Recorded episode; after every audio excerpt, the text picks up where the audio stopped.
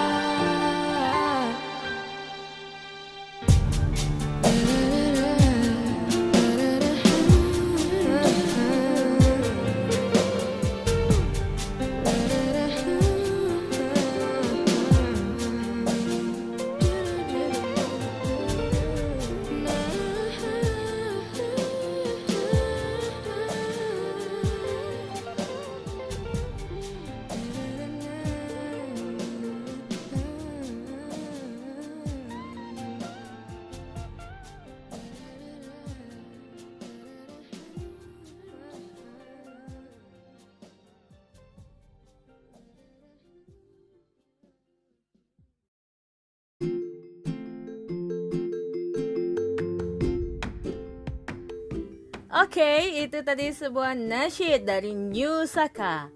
Ibu.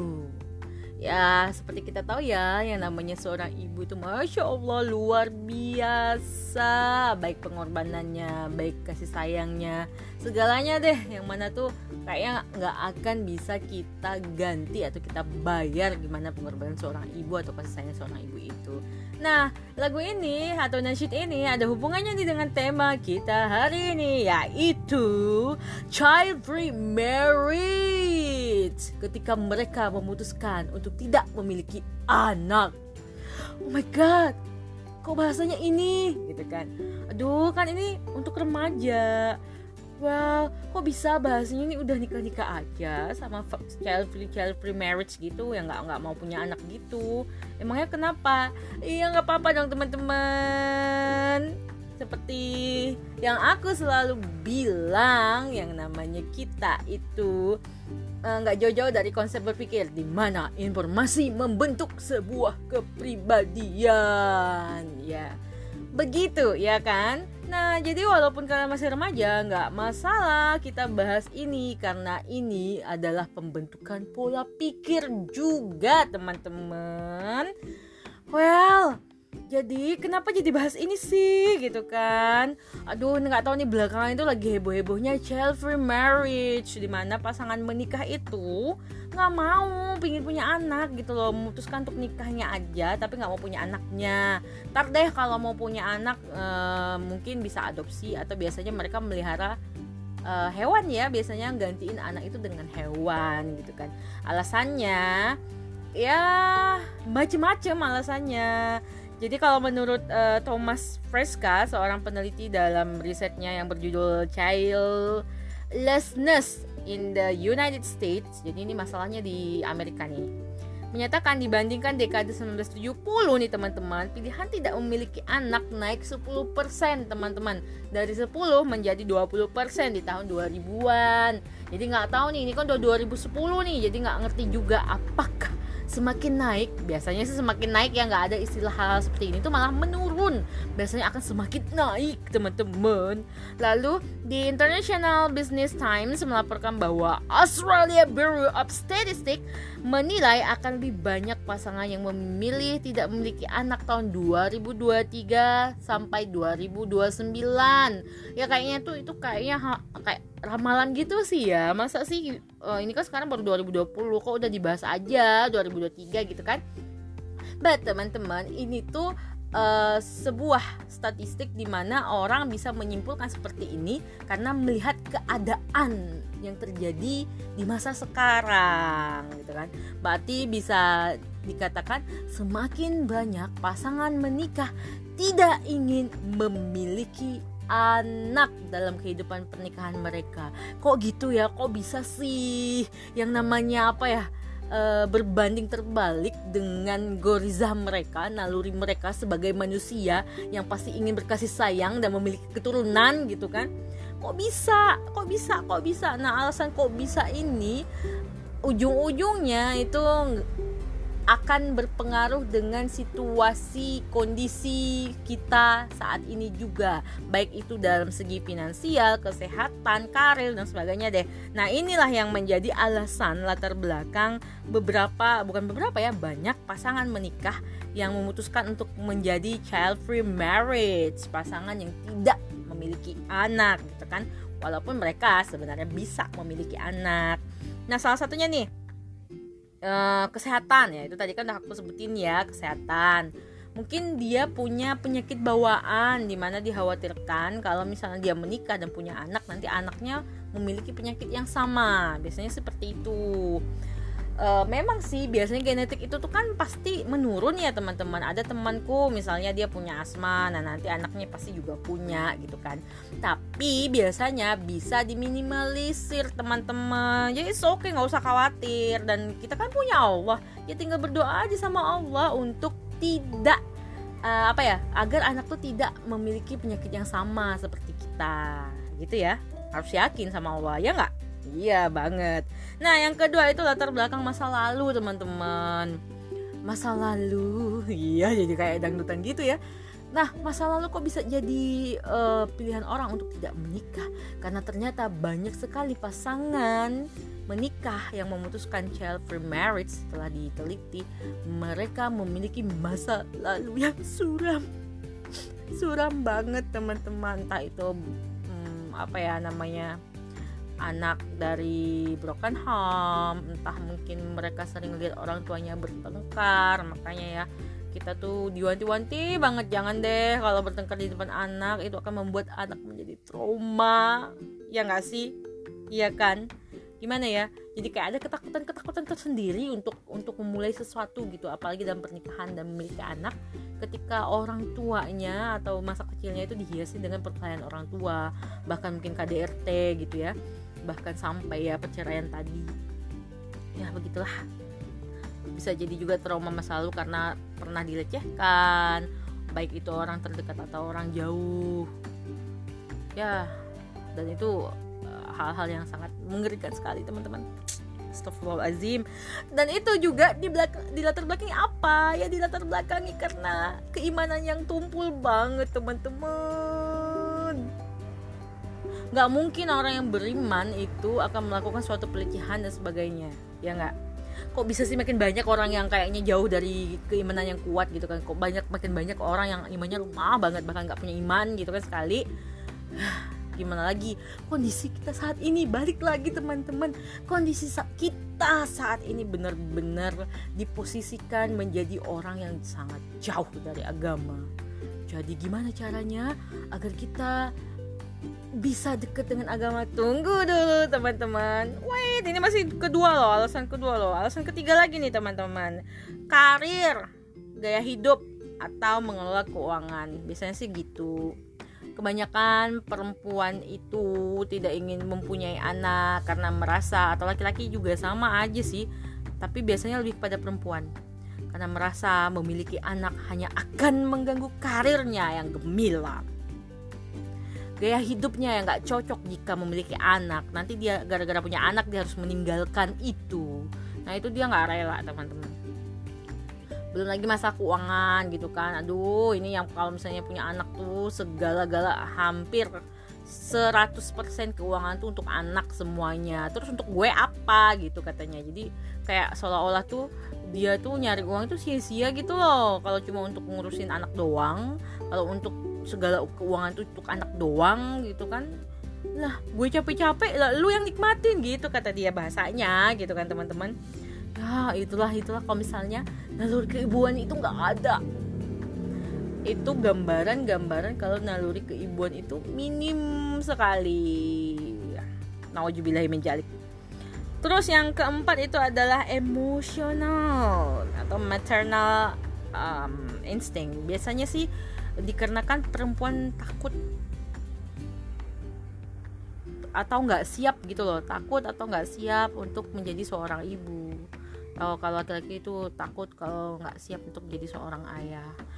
Aku, aku bisa nggak sih jadi ibu yang baik? Aduh aku bisa nggak sih jadi ayah yang baik gitu kan Duh aku pantas gak sih jadi orang tua? Ntar kalau misalnya aku punya anak Anakku akan bahagia gak sih memiliki orang tua seperti aku? Nah itu ya kondisi-kondisinya seperti itu juga bisa mempengaruhi Yang akhirnya membuat pasangan menikah itu memutuskan untuk tidak punya anak. Lalu yang kelima apa? Kemanusiaan. Jadi saking banyaknya anak-anak. Wait a minute intermezzo teman-teman. Ini kok banyak banget suara-suara yang tidak mengenakan ini di belakang. Ya jadi saking banyaknya anak-anak terlantar akibat pernikahan gagal atau misalnya akibat perang dan sebagainya um, banyak pasangan dengan alasan kemanusiaan memutuskan untuk tidak memiliki anak. Jadi bagi mereka aduh mereka udah gak, udah mereka tuh nggak perlu anak deh. Masih banyak anak-anak lain yang memerlukan mereka gitu kan. Aduh. Mereka tuh kayaknya nggak perlu anak deh. Masih masih banyak kegiatan yang lain yang bisa mereka manfaatin waktu mereka gitu ya. Masih banyak uh, waktu mereka yang bisa mereka manfaatin untuk hal yang lebih berguna daripada punya anak gitu. Daripada cuma ngurus satu anak ya gitu gitulah alasannya. Duh itu sedih banget ya teman-teman. Gimana ya yang namanya memiliki anak itu? Goriza ya Naluri, naluri yang ditanamkan oleh Allah kepada kita gitu. Jadi kayaknya ketika kita sangat sangat sangat menentang atau berbanding terbalik dengan naluri itu uh, itu sudah merupakan suatu penyimpangan. Uh, salah satunya di closet closet.co itu Perlin Xiao mengatakan alasan dia dan pasangannya tidak. Ini contoh ya teman-teman ini contoh by the way. Um, Perlin Xiao mengatakan bahwa alasan dia tidak ingin memiliki anak itu adalah karir di mana dia adalah seorang penulis terkenal pasti risetnya ke mana-mana gitu ya. Apalagi suaminya seorang DJ jadi mereka berpikir aduh ini nggak bisa nih kalau punya anak nggak sesuai dengan mereka nggak uh, kondisi kehidupan mereka juga nggak cocok kalau punya anak. Jadi ya udah nggak usah gitu kan. Lalu ada lagi nih yang kedua itu di masih di closet.co juga di artikel yang sama. Migi de Guzman mengatakan dia dan suami memutuskan untuk tidak memiliki anak karena masalah finansial. Jadi mereka merasa kalau mereka punya anak itu mereka egois gitu loh. Mereka egois e, melahirkan seorang anak dan membuat hidup anak mereka itu nggak nggak sehat atau nggak baik atau kekurangan uang atau apa itu namanya gitu kan karena mereka mengalami kondisi mereka sendiri dan mengingat zaman mereka aja itu sulit gitu ya apalagi kalau zaman anaknya gitu kan. Kalau jadi kalau misalnya mereka melahirkan aduh kasihan banget anaknya makin hidupnya sulit gitu. Termasuk itu apalagi masalah keuangan aduh ribet gak sih gitu. Nah maka dari itu mereka akhirnya memutuskan hanya untuk mengadopsi uh, hewan peliharaan aja gitu.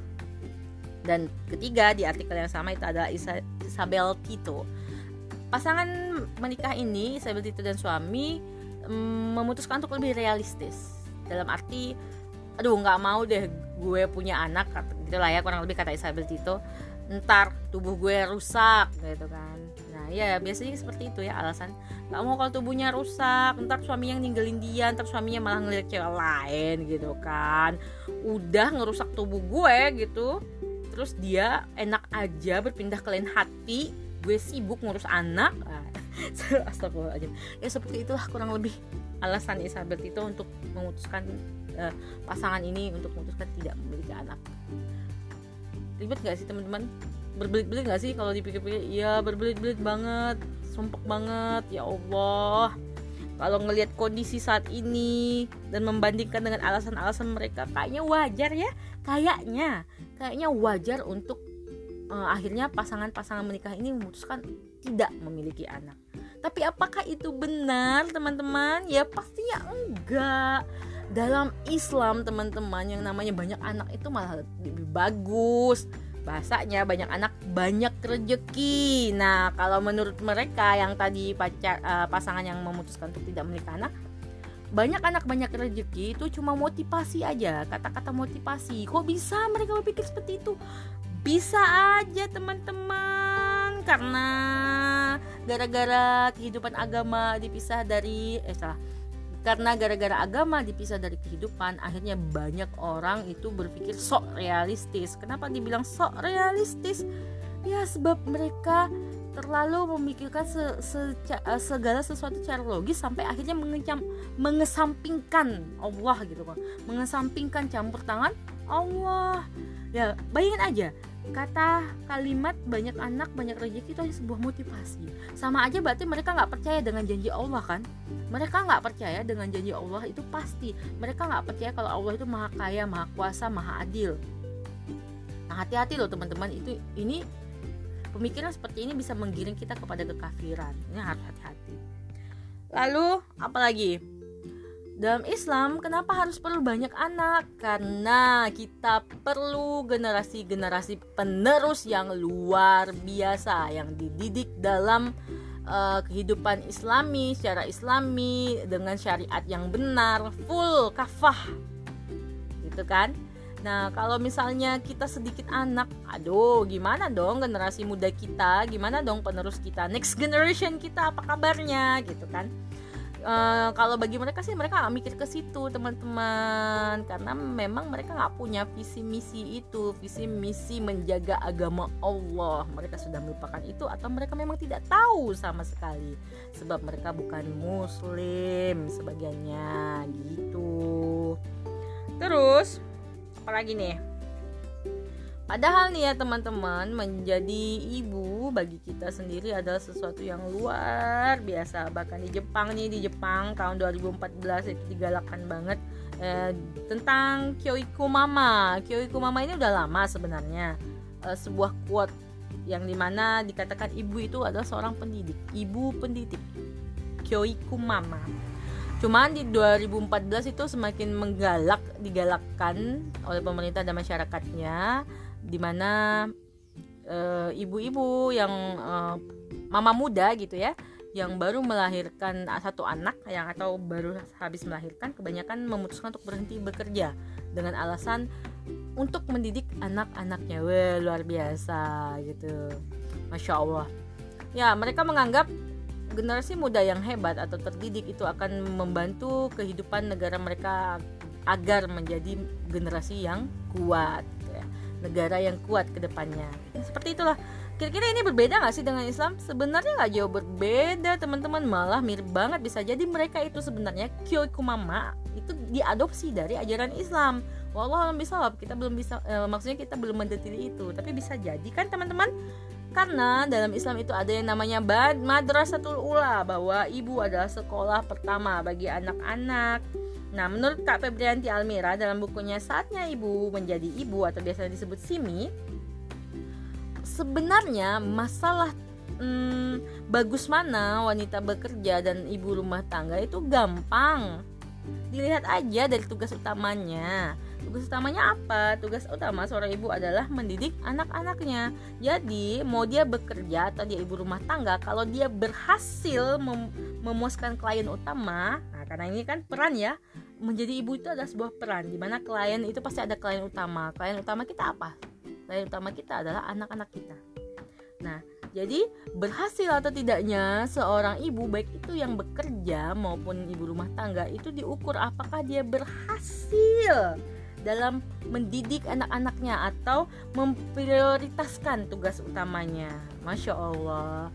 Nah ini nih yang mereka nggak tahu nih yang memutuskan untuk child free marriage itu mereka nggak paham ini.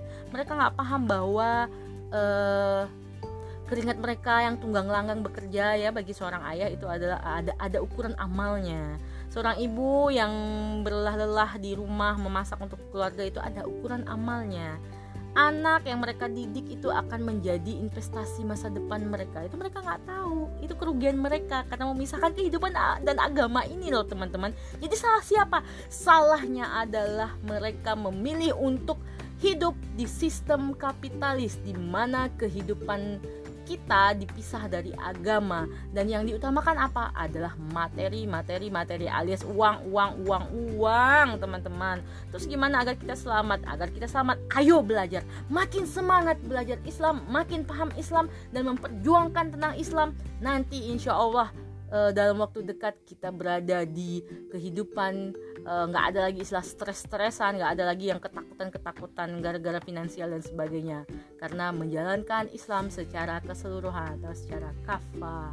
Amin insya Allah amin amin ya rabbal alamin. Begitu ya teman-teman. Wah lama banget jadinya aku bercuap-cuap sampai 18 menit gitu. Well Sekian dulu dari aku hari ini. Jumpa lagi minggu depan dalam acara Ngehes edisi 22 tentunya. Bye bye. Assalamualaikum warahmatullahi wabarakatuh.